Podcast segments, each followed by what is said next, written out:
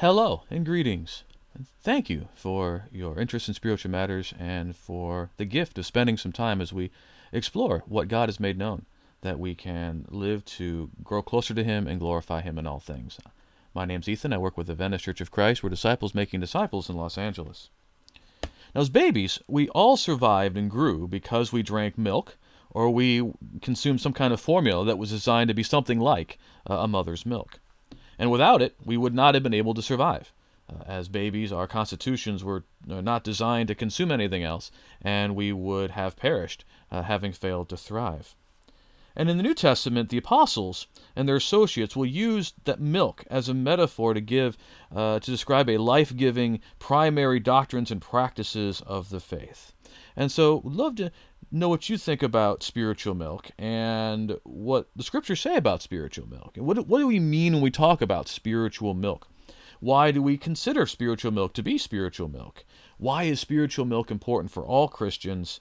But why does milk on its own prove insufficient? So again, love to hear your thoughts about that. What's spiritual milk? What is spiritual milk considered that way? Why is it important for all Christians? But why is it in its own insufficient?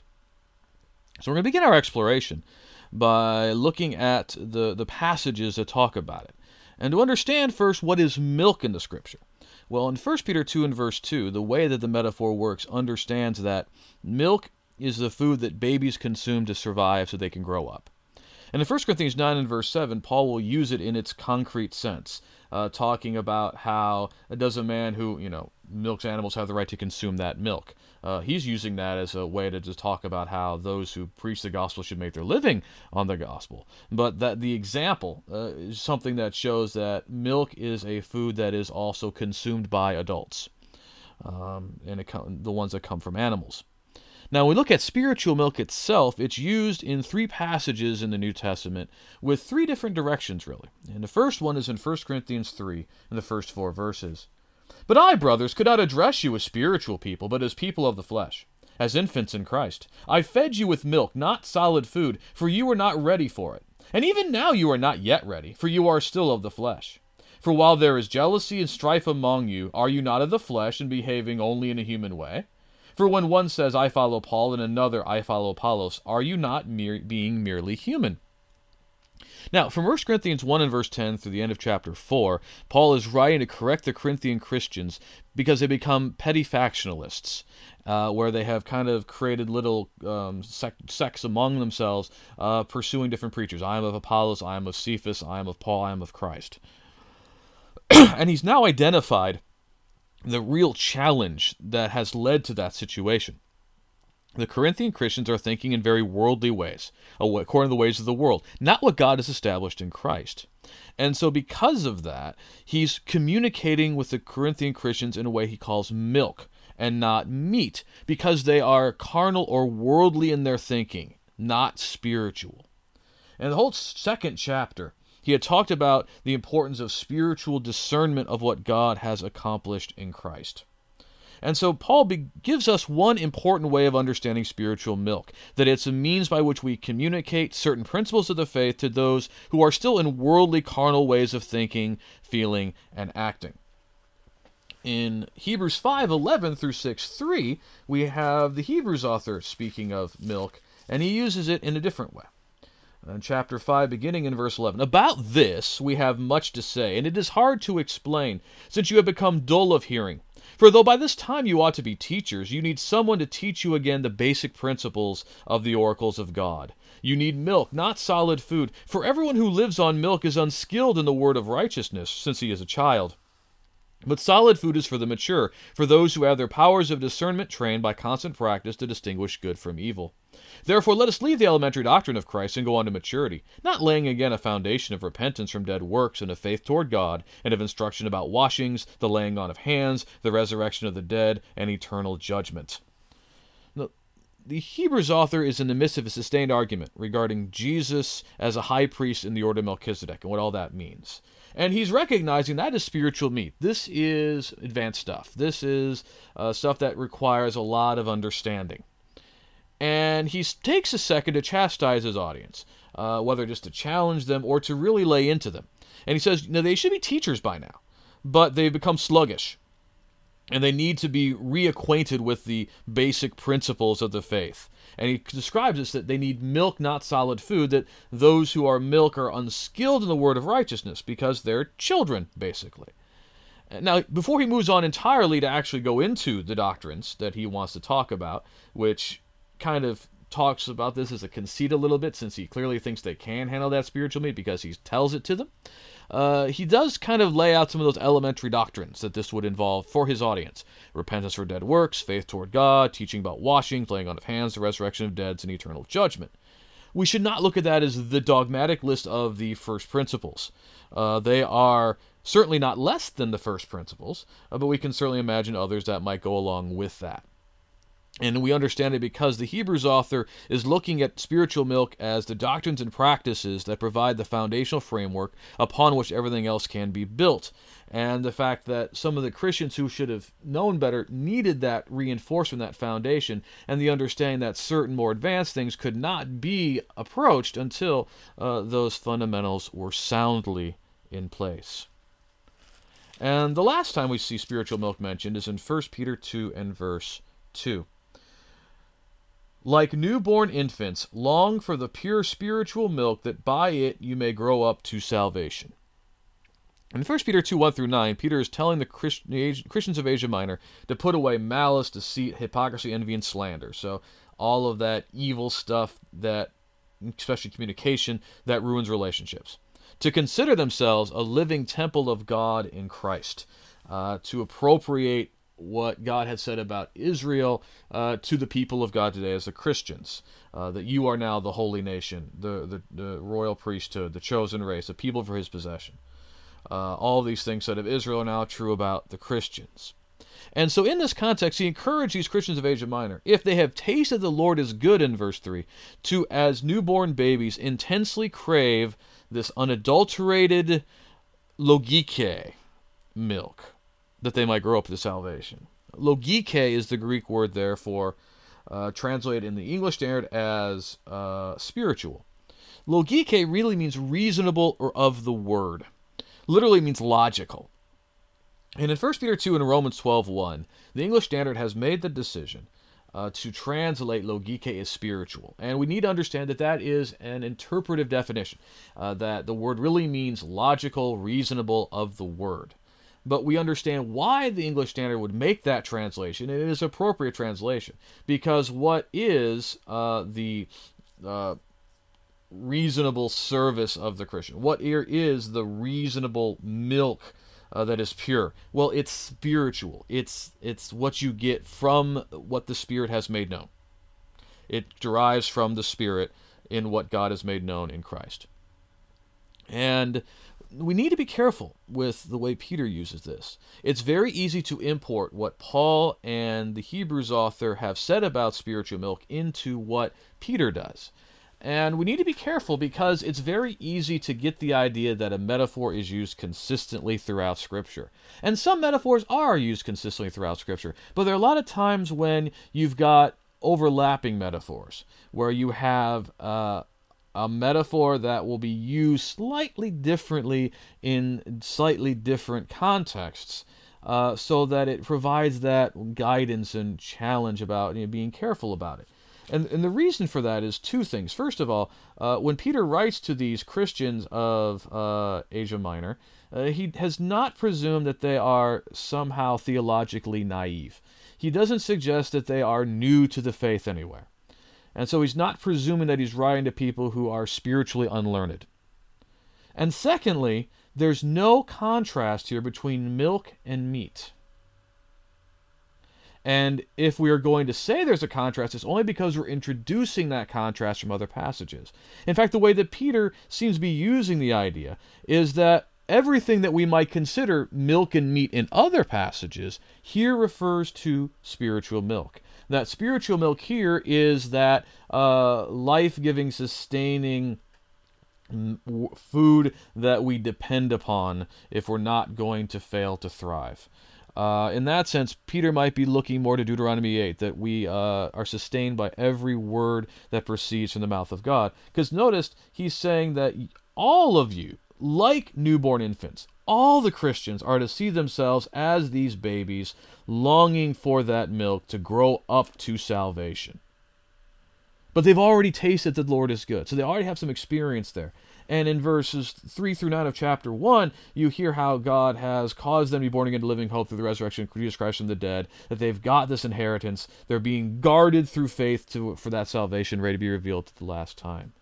So you could try to read this in terms of what Paul and the Hebrews author have done, but I think it makes more sense to look at what Peter's doing on its own, and that all Christians are to be as newborn babes, yearning and intensely craving that spiritual, that reasonable of the word milk, pure from what God has made known in Christ, has made known in Scripture, that we may grow by that into salvation. That's a continually operating thing that continues on whether we've been a Christian for 5 minutes or 5 years or 50 years, that we're still in that posture of that newborn baby trying to grow into our salvation. And that that pure unadulterated milk would certainly be the elementary doctrines of the faith, but also would be things like Jesus the high priest and the order of Melchizedek and some of the more what we consider advanced doctrines, that all is part of that spiritual milk that Peter has in mind. So we can see from these passages that spiritual milk is sustenance from God through what he has made known in God in Christ. That when it's contrasted with spiritual meat, it involves basic fundamental doctrines and principles of the faith, and also a way of communicating about the faith that can be understood by those who are more worldly minded, who have not yet put on Christ or have not yet really been transformed in their thinking according to the ways of Christ. So, having looked at spiritual milk that way, let's take a second to really make that contrast between the milk and the meat. We have seen what Peter has done with saying that all doctrine, all that which comes from the Word of God is that milk we should be yearning for, and that's very important. But let's look at the way that Paul and the Hebrews author are making that differentiation, and what would be milk in that contrast. And in Paul's sense, that milk would be any time we're using concrete metaphors of the world to try to communicate some kind of spiritual truth, that we're trying to, he speaks as though carnal, he'll say that. In Romans 6, when he very bluntly says that, all right, you were a slave of sin, but thanks be to God, you were delivered from being a slave of sin, now you're a slave of righteousness. And he's saying that's a carnal way of looking at it because it's looking at it in a very worldly way. Where we look at other passages, we can see that we are servants of God. We are, you could even use that term, slaves of God, but it's not exactly like the slavery we have in the world. And it's God cares for us and has provision for us, and we are children of God. And so there's other ways of looking at that. But Paul uses that very carnal way of looking at it so that the Romans have the right understanding and don't import that child entitlement. Well, I am a child, therefore I deserve what I'm going to get, which is that carnal way of thinking that he's trying to avoid by using this other metaphor. When it comes to what the Hebrews author is doing, though, it's kind of the much more clear-cut. There are basic elementary ideas of the faith that you have to use as your foundation upon which you can build more advanced understandings. And so the list that he gives kind of provides a way forward. Repentance from dead works would be changing one's heart and mind away from dependence on works of the law. So part of it is that you get away from thinking that I am doing this based on obligation, that I have to do these works of law, that we understand what it means to obey having been delivered in grace. Faith toward God, which certainly includes belief, the mental acceptance of the proposition that there is a God, but movement toward trust in relationship, which is what understanding what faith demands. To have faith toward God means that we put our trust more in God and less in ourselves, the way of the world, our customs, everything else. Teaching regarding washings.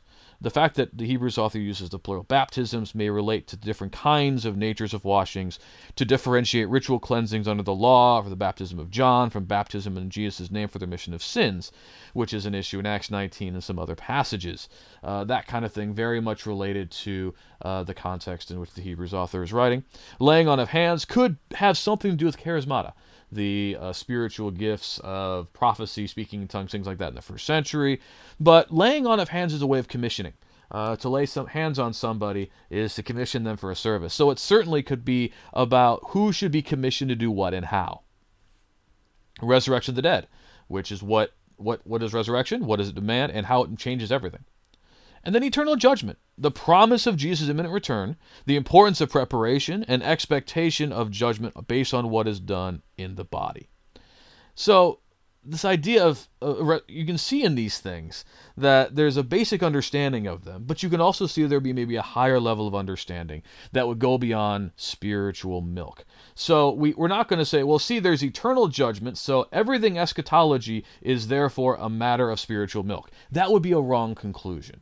That there will be a judgment, that the judgment means you need to live in a certain way, is certainly part of the milk. Getting into the details of how Revelation envisions the end, or the way that Peter and Paul envision the end, some of that might be very much more spiritual meat. Same with resurrection. You know, there's a basic understanding of resurrection, then there's the details and getting into more what resurrection means and demands. So even in issues that we would say are basic doctrines, the way that we are saved, things of that nature, there still could be a level of spiritual meat involved, not just milk. But we certainly understand that there's a basic nature of it that absolutely consistent with milk. And so it's not just these specific things, it's understanding what these specific things are pointing to. So the fundamentals of the gospel would certainly be milk. Who God is, that there is a God, that he is our creator, that he has worked in Israel, that he has made the promise and has established the life, death, resurrection, ascension, and lordship of Jesus, and Jesus is going to return soon. That story is absolutely part of that milk. The basic principles of righteousness and sin, the works of the flesh versus the fruit of the Spirit, like in Galatians 5. Participation in the assemblies of the local church and the acts of the assemblies, and engaging with one's fellow Christians in Hebrews 10:25. Importance of hearing the word and living in prayer and things of that nature. And it's absolutely important, right? These are these principles of doctrines and practice that provide the foundation of the faith. They can be understood by all who have a desire to hear, and they should be practiced. And what happens when they're not shows you how important they are.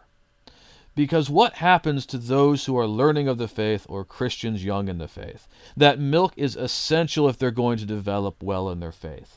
There's a tendency that preachers can tell you about where there's this initial enthusiasm and there's this establishment of habit where if a person finds out about Jesus, if in those crucial first days after they have become Christians, they establish a strong foundation of what the faith is about, what they're expected to do, that they will rise to the occasion. You will see a lot of great spiritual growth. But if there is a lag in instruction in those very critical formative few days or weeks, they fall into less healthy, less productive patterns where they marry much more what they have understood before with what they have now figured out, and they look around and kind of end up doing the bare minimum. Now, it's possible that those who have a lot of faith and enthusiasm will wane at some point and become less productive, and it's possible for those who started out not so strongly to have a moment of repentance and really grow and develop. So it's not like these are predetermined pathways, but unfortunately we can definitely see the trajectory difference, and a portion of that trajectory difference is based on whether or not that new Christian has been appropriately instructed in the basic principles in a way they understand. Part of the problem with that is that we come as Christians and we speak it in Christianese. We speak as to though, if you want to look at it in the positive sense, as to those who are spiritually minded, right? That we have all of these terms, sanctification, justification, righteousness, holiness, all these terms that we use, and we use them in very spiritual ways. We assume our audience understands them. That's why we need to remember that part of the milk thing here is the carnal versus spiritual. that when we're communicating the basic truths of the gospel, that we explain what the words mean.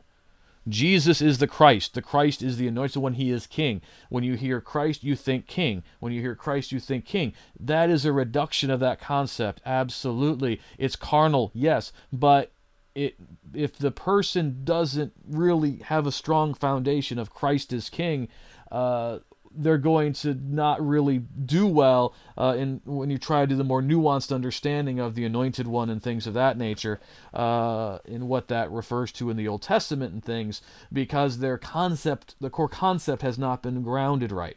When it comes to talking about the righteousness things, we need to be very concrete. These are the kind of things you do when you're living in righteousness. This is how you show love. This is how you exhibit patience. This is how you help those in need. What does prayer look like? You should pray to God. How many times do people learn they should pray, but they're never really taught how to pray? I myself have needed to really put a lot of effort into trying to figure out how to pray well, because when I was brought to faith, it was just assumed that you would go figure out how to pray on your own. That even how to pray, really important that basic instruction is given to help Christians learn how to pray, how to develop good study habits, how to maintain the habits of assembling with the saints, what is expected of the Christian based upon what that story is. And again, you get what you ask for. If the story is, don't be these people, believe these things and you're fine, that's what people will do. If you point people to suffer with the Christ and be glorified with him, that's what people are going to be more willing to do. And so we have to think about making sure we're communicating the message in ways that it'll be understood by people who haven't yet developed to have a spiritual understanding, as well as making sure we provide that comprehensive foundation. Yes, there's a lot to that comprehensive foundation in terms of making sure a person understands what the Bible is, the grand sweep of the Bible story, what the gospel is, and how we respond to it, what righteousness is, what sin is, how to practice righteousness, how to avoid sin, what is the church, why the church, how is the church supposed to function, and what goes on in the church's assemblies, understanding the basics of what is in the Bible and how to read and understand the Bible the way God would have us to read and understand it, basic doctrines, looking at who is God, who is Jesus, who is Holy Spirit, what is salvation, what is the church, what does it mean that Jesus is going to return, what are these things all about, understanding the basic Bible characters, who is Moses, who is Elijah, who is Peter, who are Paul, understanding the Bible history. I mean, these events are all 2,000 to 5,000 years in the past or more, and therefore trying to understand all of these things. And giving a basic understanding that they can be illuminated in these matters. And what does it mean to tell other people about Jesus? What does it mean to pray? What does it mean to serve other people? That's a lot of stuff, right? But if you don't pour that whole foundation, there's going to be parts that are not properly set. And so then when you try to add on advanced doctrines or to focus in on greater depth on one area, there's nothing grounding that conversation. There's nothing to support whatever edification you're trying to build there, and it's just going to collapse. And so that's why making sure that foundation is well laid. And while there's the enthusiasm to lay that foundation, where the heart is still very easily molded and shaped and formed is so important. And that is why it is so important to focus on matters of spiritual milk with the youngest in the faith, that they may grow and maintain a strong foundation. But even for those who have been Christians a while, spiritual milk remains very important. As we've seen, Peter looks at all the doctrines of the faith, all this stuff, as yearning for the pure milk of the word if we're going to grow into salvation. Peter himself in the second letter, in 2 Peter 1:13-15, 3:1-2, twice says, I'm stirring you up by way of reminder. And as long as I'm in the flesh, I'm going to remind you of things to refresh these ideas in your head.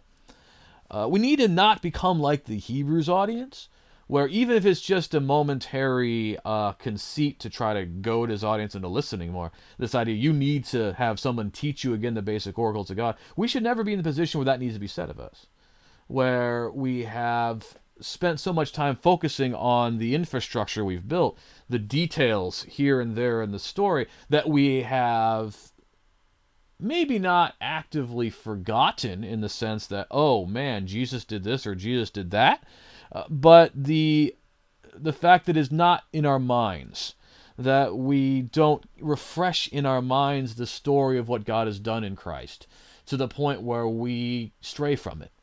That is why there is this constant emphasis in reminding ourselves of the story. While all of these letters that are written remind of the story, while there's constant reinforcement of that story, partially because we are going to find that elements of that story are going to hit us differently different times in our lives. Whereas we grow in our faith, grow in our experiences, grow in life, certain elements of what God has to say in Jesus are going to hit differently. Certain things we just glossed over or took for granted mean much more later on based upon other experiences. Other things that we thought maybe were really important in one phase may not be as important in the later phase. But we need to constantly be re-exposed to that story. That there's never seemingly an end to remind ourselves what God has done in Christ as a constant motivator to continue to live and to maintain that zeal, maintain that love, that we don't have to be like the church in Ephesus told to repent or our lampstand will be removed.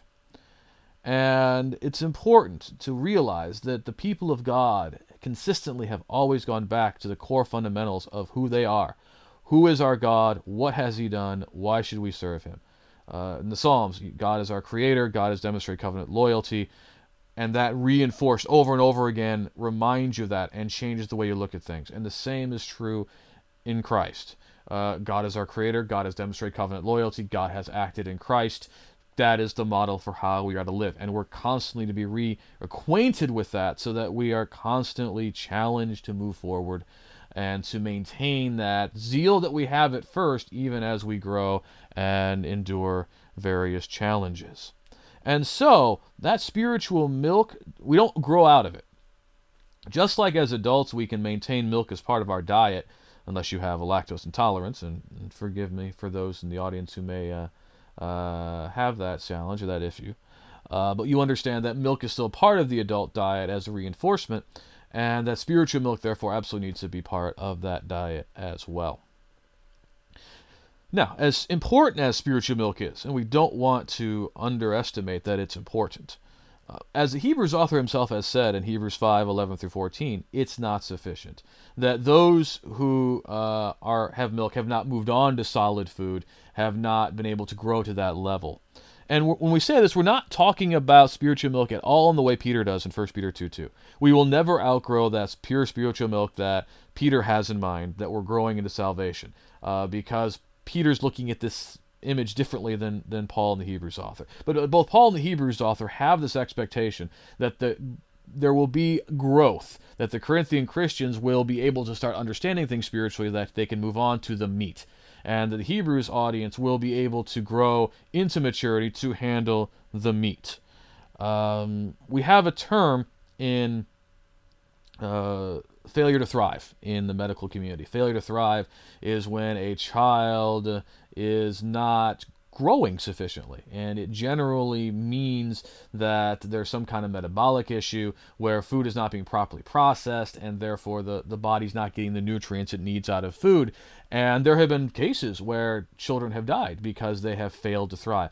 It's not that their parents weren't feeding them, their parents fed them, but the children had some kind of metabolic disorder. They couldn't get the nutrients they needed, and they died. That's the thing. Children need to advance to solid food if they're going to grow. And that's also true of us in faith. A spiritual diet of only spiritual milk without any spiritual meat or solid food, however you want to look at that term, is going to lead to spiritual failure to thrive, where you have Christians stuck at a low spiritual developmental level with stunted growth. And that's what's happened sometimes when some people have latched onto the importance of spiritual milk and became dogmatic about it, where we are going to insist on the fundamentals. We're going to insist on the spiritual milk. And again, that's a very important starting out diet for Christians. It's an important additive and reinforcer in the diet of Christians. But the idea is that Christians grow beyond milk into meat, into growth in their faith and able to digest some of the more difficult and challenging aspects, because if they don't reach that level of faith development, situations and crises in their lives are going to take place that are going to sweep them away, because they won't have the tools to be able to handle the storms of life that they are dealing with, or they are caught in this way of looking at things that is unhealthy for them and for those around them, where they start very easily falling prey to all kinds of difficulties, being tossed to and fro by every wind of doctrine, because they haven't grown to be able to deal with the challenges and difficulties of living the Christian life in faith, where there's not always black and white, where there's shades of gray, where we need to handle the paradoxes of the faith, that we can't just have a flat and two-dimensional this or that, but this and that in ways that are challenging, but ultimately what we need to do in order to live without becoming Pharisees, becoming too worldly. And that requires spiritual discernment and development and growth and handling spiritual meat. And so we should not become dogmatic. And likewise, we shouldn't become dogmatic about all spiritual meat without milk. That we need the balance. And that balance, which admittedly sometimes can be hard to find and is very contextual, very much based on the people and where they're at, but that balance needs to be struck for Christians to really be able to grow in their faith. And so we've looked at spiritual milk today. That spiritual milk represents the basics of the faith in doctrine and practice, that it represents a way of understanding things that is more approachable than those who have more of a spiritual understanding. And in one sense, it can refer to all that we derive from the Word of God. And the spiritual milk is extremely important if we're going to see proper foundation growth in the faith, both in terms of doctrine and practice, for those coming to learn of the faith and new in the faith. And that is essential for reinforcement in the life of a Christian, but that we need to grow in the faith and pursue spiritual meat or solid food as well as spiritual milk if we would properly glorify and honor God in Christ. And that's why we all do well to find sustenance from the spiritual milk of the Word of God and grow into salvation in Christ Jesus, just as Peter has encouraged all of us to do. Let us go to God in prayer. Father, hallowed be your name. We're so thankful for all the things you provided for us, for your love, your care, your concern for us, your covenant loyalty that we certainly have not merited, for your salvation you've offered in Jesus, and the life of Jesus, and his death, his resurrection, his ascension, that he is reigning as Lord, and that he will indeed return soon. And we do pray, Father, that he would return soon, that we would share with you in the resurrection of life. We're thankful for the Spirit by which we have come to know these things and be strengthened and sustained, and the Word that he has inspired for us, for one another as fellow Christians, and those interested in the faith, for the health you've given us, the prosperity we enjoy, for all the many spiritual blessings we often take for granted. We're mindful this time, Father, of many who are in deep distress. We pray that you would heal those who are ill, that you would comfort and strengthen those who grieve and mourn, that you would provide for those who are in desperate need, and that you would protect all of those who put themselves in harm's way to better the lives of others. We pray that justice and righteousness be accomplished in our land, and we pray for all men, especially those in authority, that we may have peace and tranquility to serve you in godliness. This time, Father, we pray that you would give us that heart to yearn for that spiritual milk, from the Word that you have given us. We pray for discernment and understanding to be constantly refreshed in the milk of the Word, to help encourage those who are young in the faith to build a good foundation in the milk of the Word, that we would be constantly reinforced in the basic doctrines of the truth, that we might anchor ourselves in them and to be transformed by them continually, and that we would grow up into salvation and obtain eternal life in your Son through these endeavors, and of course all based upon the grace you have displayed toward us and the faith that we have in you. Continue to guide, direct us until the Lord returns, and it's in his name that we pray. Amen. Again, we'd love to hear your thoughts on these subjects about what is spiritual milk, why is it so important, but what are its limitations? Again, what is spiritual milk, why is it so important, and what are some of its limitations? And if we can be of any service, if you'd like to learn more about these things, if we can be of any spiritual service, please reach out to us at VeniceChurchOfChrist.org. You can also find us on Facebook and Instagram and Twitter. And if there's any other way we can serve, so let us know. And we look forward to encouraging you again in the future. And may the Lord bless and keep you until then. Have a great day.